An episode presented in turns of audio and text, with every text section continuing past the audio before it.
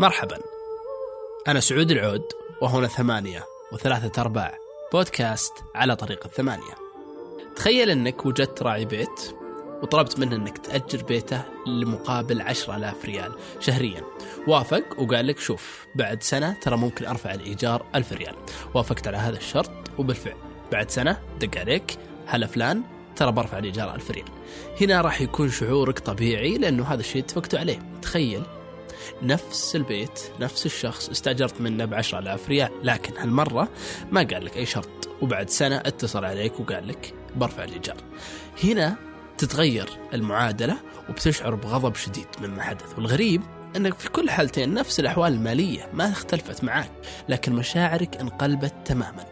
السبب حسب الفلسفة الرواقية يكمن في أنك ما توقعتها بكل بساطة أنه راح يزيد الإيجار، وهذا الشيء اللي خلاك تغضب. لكن راح تتقن التعامل مع الموقف لو أنك علمت أن يا أخي بشر، إنسان بيطمع، يبي فلوس زيادة. هنا لو أنك متوقع هذا الشيء، لو أنك متوقع أنه ممكن يزيد الفلوس، كان حرصت على مالك أكثر، ولكان الاستعداد للموقف أحسن. المذاهب الفلسفية تعني بجمع آراء عديدة في مجالات متنوعة ذات رؤية موحدة.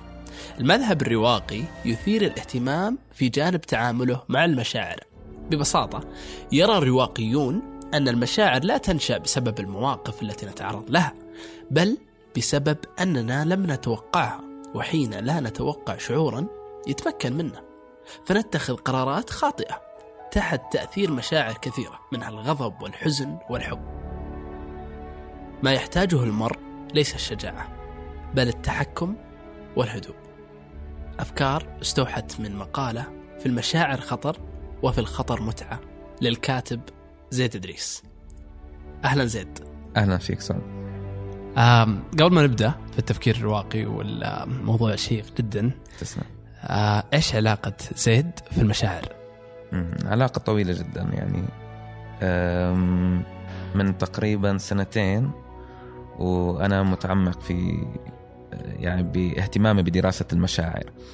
قبل 2 سنين تقريبا بدأت تجربة لأني أتعلم عن كل شعور منفصل، يعني وضعت مثل بعض المشاعر اللي بتهمني بالحياة اللي بتتكرر علي، وقررت أني أدرسها لأعرف شو اللي بيسبب هاي المشاعر، شو معنى هذا الشعور الحقيقي وهيك يعني.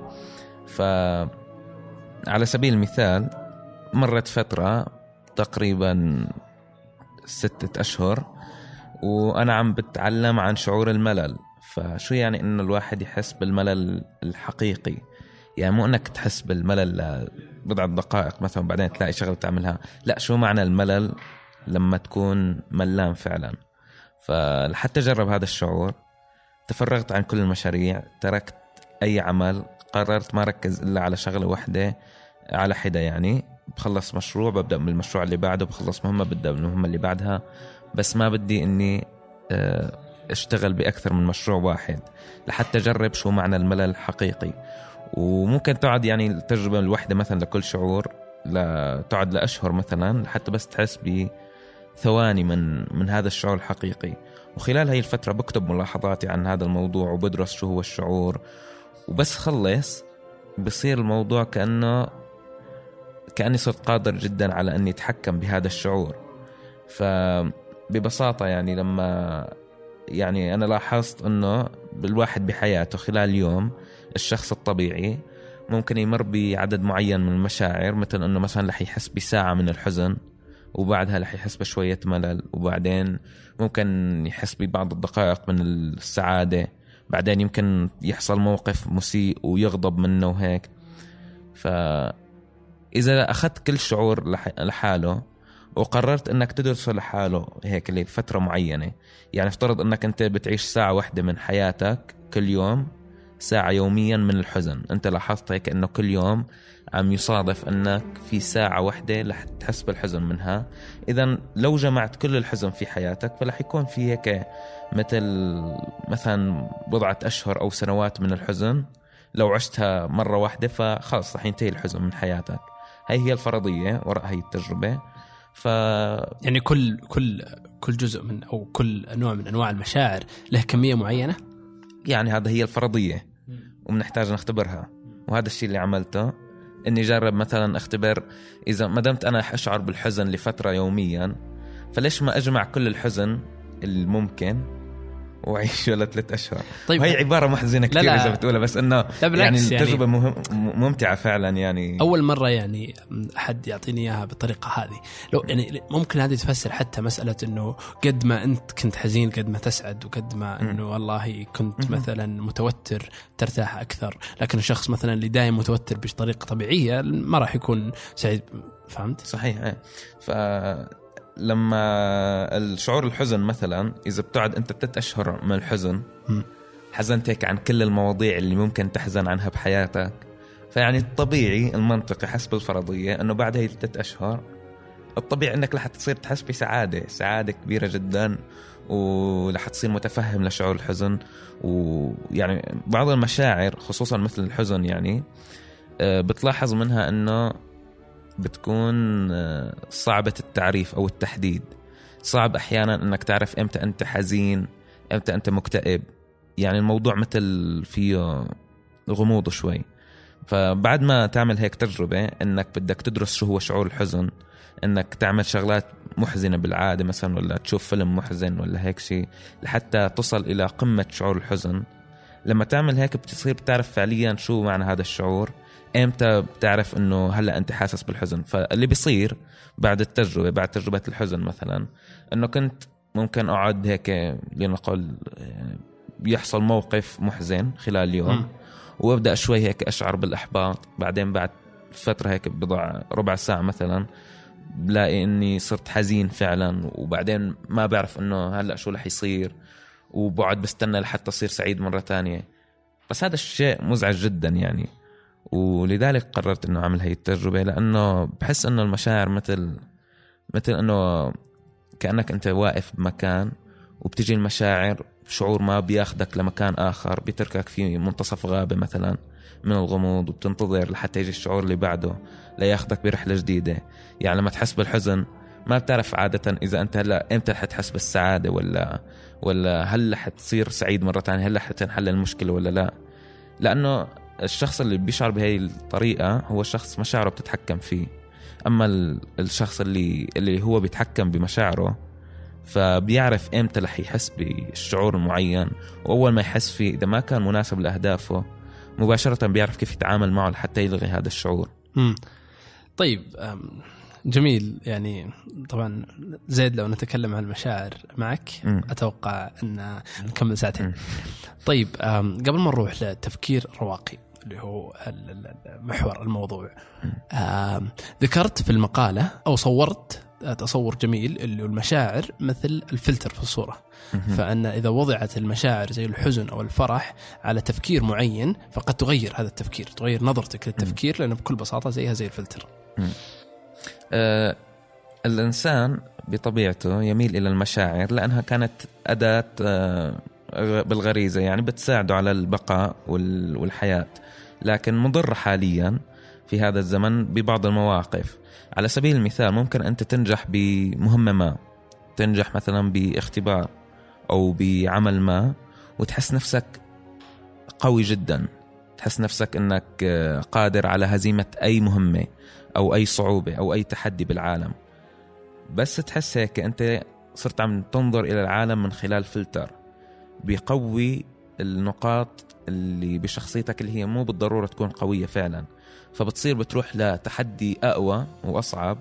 ويمكن يكون هذا خطوة صحيحة يعني لح تتعلم منها شيء جيد، لكن أنه ممكن أنك تكتشف أنك كنت أضعف مما توقعت، بس أنه النصر أعماك عن نقاط ضعفك الحقيقية.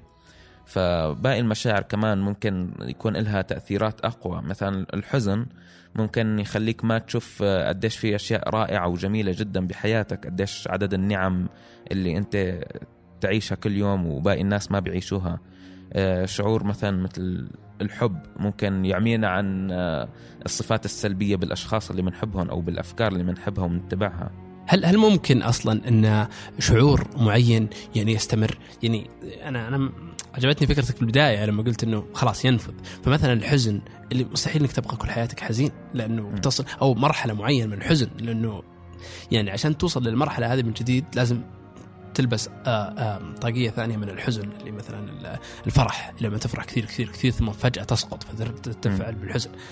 طيب عموما خلينا نروح لنقطة الآن اللي هي تفكير الرواقي. الحين أنت تقول أنك أنت طبعا تكلمنا في البودكاست اللي قبل أنه كنت بتكتب عن هالمقالة، فأنت أصلا قبل ما تكتب وأنت عارف وأتوقع أنك دارس التفكير الرواقي، فما هي علاقتك بالتفكير الرواقي؟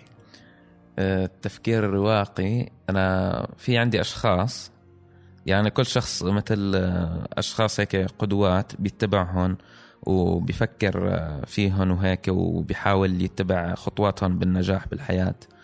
فبعض الأشخاص اللي أنا بعتبرهم قدوات بحياتي وجدت أنه في عامل مشترك بينهم هو الهدوء والتحكم، القدرة على معرفة ما سيحدث والقدرة على مواجهة المشاكل بقوة والتعامل معها وحلها.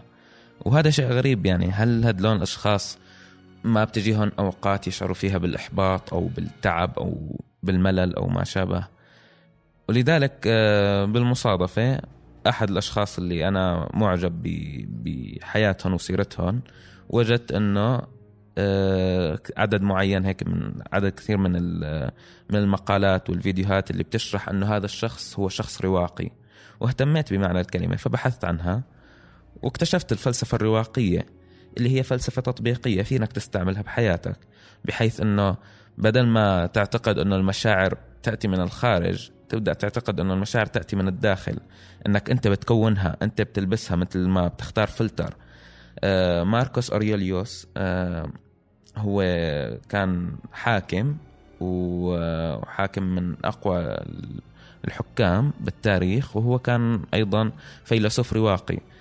في أحد مذكراته كتب أنه اليوم هربت، اليوم هربت من القلق، أو الأفضل أن أقول اليوم تخلصت من القلق، لأنه كان نابعا عن داخلي وعن تصوراتي الداخلية. فماركوس هوني يرى بأنه كان يظن بأن القلق هو شيء موجود في العالم، منطقة محددة بالعالم هو وصل إلها بالغلط وأنه لازم يهرب منها، بس بعدين انتبه على كلامه وقال لا، القلق كان نابع من داخلي، كانت مشكلة داخلية، كان تصور داخلي عن العالم أنه في شيء خطير بالعالم وأني ممكن أفشل ولا هيك شيء. بس بعدين انتبهت أنه ما في مشكلة بالفشل وأنه هذا الشيء رح يساعدني فعليا بالتطور والتعلم. طيب الحين يعني ممكن البعض يقول لك يا أخي لا، بس أنه تفكير رواقي معناته أنه ما في مشاعر، صح؟ معناته أن الشخص يعيش بلا مشاعر. ما في شخص فينا يعيش بدون مشاعر، وما في شخص فينا يستأصل جزء مهم من حياته بهالطريقة. والمشاعر أصلا يعني شيء مفيد، ما حدا عم يسعى إلى التخلص منها هون. الرواقيين يسعون إلى فهم المشاعر، إلى معرفة كيف نتعامل معها. يعني ممكن شخص مثلا لو كان ضمن مجموعة من الأشخاص وقالوا له أنه نحن بنكرهك، مثلا مجموعة من الأصدقاء فجأة قالوا له أنه نحن بنكرهك مثلا، وهذا شيء مزعج أكيد وممكن يقلل من ثقة الإنسان بنفسه. فالشخص الطبيعي العادي بعد هيك شغلة ممكن يرجع إلى بيته ويبدأ يفكر باللي صار ويحس بالحزن على اللي صار هذا، وممكن يأثر عليه لمدة طويلة جدا بأنه يقلل ثقته بنفسه.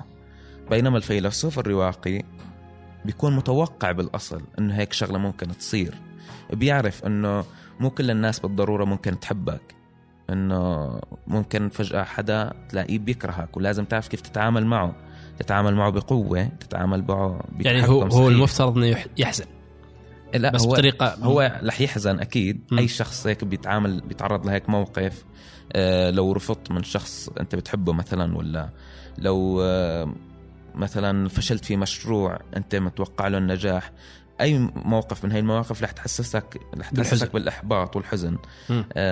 هذا شيء طبيعي، صح. لكن الشيء الغلط أنك تخلي هذا الحزن هو اللي يتحكم فيك ويقودك إلى القرار التالي. الشيء الصحيح أنه عقلك تتحكم فيه وتخلي عقلك يتحكم بهذا الشعور بحيث أنت تتخذ القرار الصحيح، بغض النظر عن شو عم تحس حاليا. فهذه هي الفلسفة الرواقية. طيب أتوقع يعني أي أحد بيسمع الكلام الآن بيقول أنه فعلا صح، ما حد يعني يقدر يقول لا غلط، أنه مفروض أنك ما تتحكم أو أنك ما تعرف تسيطر على مشاعرك بحيث أنك تسوي القرار الصحيح. لكن كيف الواحد، هل مثلا ممكن يتدرب؟ هل والله في ناس تقدر تسويها، في ناس ما تقدر تسويها؟ أنت خلقت بالتفكير الرواقي ولا تتبناه؟ كلمة الفلسفة هي كلمة مخيفة، ولما بنسمع واحد عم يقول مثلا تعالوا خلينا نتعلم هي الفلسفة مثلا، بنحس إنه هذا الشخص فيلسوف، إنه شخص معقد وهيك، وإنه ليش حتى يعني نزعج نفسنا بهالشيء الصعب. لكن اللي بيعجبني بالفلسفة الرواقية إنه هي فلسفة تطبيقية، فلسفة فينك تستعملها بشغلات بتستعملها بالحياة اليومية، على عكس مثلا بعض الفلسفات اللي ممكن تكون فلسفات فكرية أنت بتستعملها لتفهم العالم، وهي شغلات مهمة أيضا. لكن الفلسفة الرواقية هي شيء تطبيقي، فينك تعمل تدريبات لتتعلمه، وأكيد رح تحتاج تدريبات لتتعلمه. على سبيل المثال الفلسفة الرواقية بتقلك أنه كل يوم في الصباح خذ دقائق لتتوقع شو رح يصير اليوم، وبالصباح توقع الأسوأ لهذا اليوم. شيء مخيف ممكن في البداية، بس أنه مفيد. يعني لما تفيق الصبح توقع أنه اليوم رح قابل أشخاص بشر، هن رح يكونوا، وبطبيعة أنهم بشر ممكن قابل شخص مغرور، ممكن قابل شخص حقود، ممكن قابل شخص جشع، فتحمل أي نوع من الأشخاص، فبدي أتحمل هذا الشيء. وهذا تمرين لما بتعمله يوم ورا يوم لح تبدأ تتعامل مع المواقف بحد أقل. لما تقول الصبح إنه اليوم لح قابل شخص جشع، وبعدين خلال اليوم يتصل عليك صاحب الأرض تبعك اللي هو صاحب البيت تبعك يعني، وبيقلك إنه أنا رفعت الإيجار، فوقتها لح تصير قادر أكثر على التعامل نفسيا وماديا مع هي المشكلة. فهذا أحد التدريبات. ممكن مثلا قبل النوم في تدريب أنك تراجع اليوم اللي صار، تكتب شو صار معك خلال اليوم، وتكتب بضعة أسئلة تراجعها كل يوم، مثل السؤال مثلا أنه شو اللي سويته صح اليوم، شو اللي سويته غلط اليوم، وشو المشاعر اللي سمحت لها تتحكم فيني، كيف فيني أتعامل معها بالأيام القادمة. أنا شخصيا بتبع تدريب قبل النوم وعند الاستيقاظ وخلال اليوم، اللي هو أنه قبل النوم تخيل الأفضل. تخيل هون هي مثل ترجمة لكلمة visualize بالإنجليزي، اللي هي يعني في دعاة لهي النمط بالحياة اللي بيقولوا لك أنه لازم دائما تتخيل الأفضل، تتخيل أنك رح تنجح وهيك. لكن لما تتخيل أنك رح تنجح بمشروعك دائما ويحصل أنك تفشل، وهي احتمالية حقيقية ومنطقية صحيح، فما رح تعرف كيف تتعامل مع هذا الفشل. لكن لو وقتها بأنه مثلا قبل النوم دائما تتخيل الأفضل لليوم التالي، وعند الاستيقاظ تتوقع، بدل أنك تتخيل تتوقع الأسوأ، تتوقع أنك ممكن تفشل خلال اليوم، ممكن يكون سيء، فلح تكون قادر أكثر على التعامل مع هذه الأيام. فاللي بعمله أنا شخصيا أنه قبل النوم بتخيل الأفضل لليوم القادم، ولما بستيقظ بتوقع الأسوأ لهذا اليوم، وخلال اليوم بحاول أعرف شو اللي رح يصير بالضبط، بحاول أبحث أكثر وأدرس أكثر المواقف اللي أنا عم عيش فيها لحتى أعرف شو اللي رح يصير بين هذا الأفضل والأسوأ. بهي الطريقة بقدر أتحكم بمشاعري لما يحصل لي أي موقف من المواقف. أنا أعتقد أني أطبق البعض زين بس مو بالطريقة المثلى. غالبا المشاعر قد تتحكم فيني، لكن مثلا لأن تكررت تجارب في النجاح والتفكير الأخضر والإيجابي ويصير العكس، فصار أن صرت أسوي خطة أني أقول مثلا خلاص إذا ما نجحت في الشغل الفلانية أو في احتمال أني ما أنجح، فالخطة أني أروح أسوي كذا. فلما تتضح الخطة فأنا تكون المشاعر ليس انتظار نجاح أو فشل بل محاولة أنه إذا ما أصلحت أنا أجرب شيء ثاني. فتوقع ما في وصفة سحرية لكل شخص أنه كيف ممكن يتحكم بمشاعره، لكن ممكن أنك لا يجب أن تتعلم مشاعرك وكيف تتعامل معها، لأن ممكن هي زي الطفل المزعج. والناس شخصيات، يعني في شخص ممكن بطبيعته هو شخص كئيب أكيد لح يواجه صعوبة أكثر في التعلم مع شعور الحزن مثلا، في فهم شعور الحزن، وممكن يواجه صعوبة مع فهم شعور السعادة. فأكيد كل شخص له طريقة مختلفة بالتعامل مع مشاعره وطريقة مختلفة بفهمها، لأنه مو كل شخص شعوره نابع عن نفس السبب بالضرورة. بعض الأشخاص ممكن يشعر بالحزن بعد فشل مشروع لأنه هو شخص يطمح إلى الكمال وما حقق الكمال هوني، لكن بعض الأشخاص ممكن يشعر بالحزن بعد فشل مشروع، نفس الموقف نفس الشعور، بسبب أنه حاسس مثلا لما كان صغير مثلا كان في عنده مشكلة مع أهله، وكان يطمح دائما إلى أنه يورجي أبوه بأنه هو شخص ناجح وأنه يستحق النجاح وهيك. فممكن نفس الموقف نفس الشعور يحدث بسبب مختلف كل مرة. طيب زيد، ذكرت أو ختمت المقالة وقلت لا أعلم ما اخترت، ولكن لعلك اتخذت قرارا اليوم أن تتمالك نفسك أو تتحكم بمصيرك، أن تواجه العالم بواقعه دون أن تهتم برأيك به أو رأيه بك. وإن كان هذا قرارك فلا أملك لك قول إلا تماسك، فأمامك جبل من العوائق أثناء تسلق إياه لن ترى أصدقائك بل جثث من ساروا هنا قبلك. ولعل هذا يحفزك لأنك تعرف بأنك تملك ما لا يملكون، مشاعر تسمو عن مشاعر وقرارات مجازفة لكنها الحياة تقضي لنا بأن نسير في طريق الواقع، وواقع الأمر هو أن في المشاعر خطر، وكما قال نابليون إن في الخطر لمتعة. هل زيد يستمتع في خطر المشاعر، أو أن زيد شخص عقلاني ويتحكم في المشاعر، أو هي خليط ما بين ذاك أو ذاك؟ المشاعر خطيرة، هي تجربة خطيرة أنك تتعلم كيف تتعامل مع مشاعرك، وصعبة أيضا في نفس الوقت. صعب أنك تتعلم كيف تتحكم بمشاعرك، ولح تمر بمواقف صعبة جدا بهذا الطريق، ولح تشوف جثث من ساروا قبلك في هذا الطريق.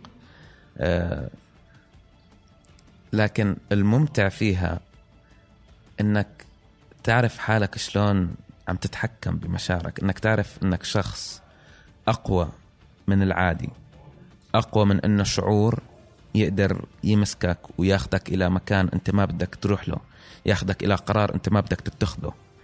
ممتع أنك تحس بأنه بهي التجربة الخطيرة، بأنك أنت مخاطر ومجازف، وما عندك مشكلة بأنك تواجه كل شعور وتتغلب عليه. هي تجربة صعبة على الكل، بس أنت شخص رواقي وأنت قادر على التعامل مع هي المشاعر اللي بتحس فيها، ولذلك في بالمشاعر خطر، بس هذا الخطر ممتع. شكرا زيد. مقالات زيد جميعها موجودة على موقع 8.com.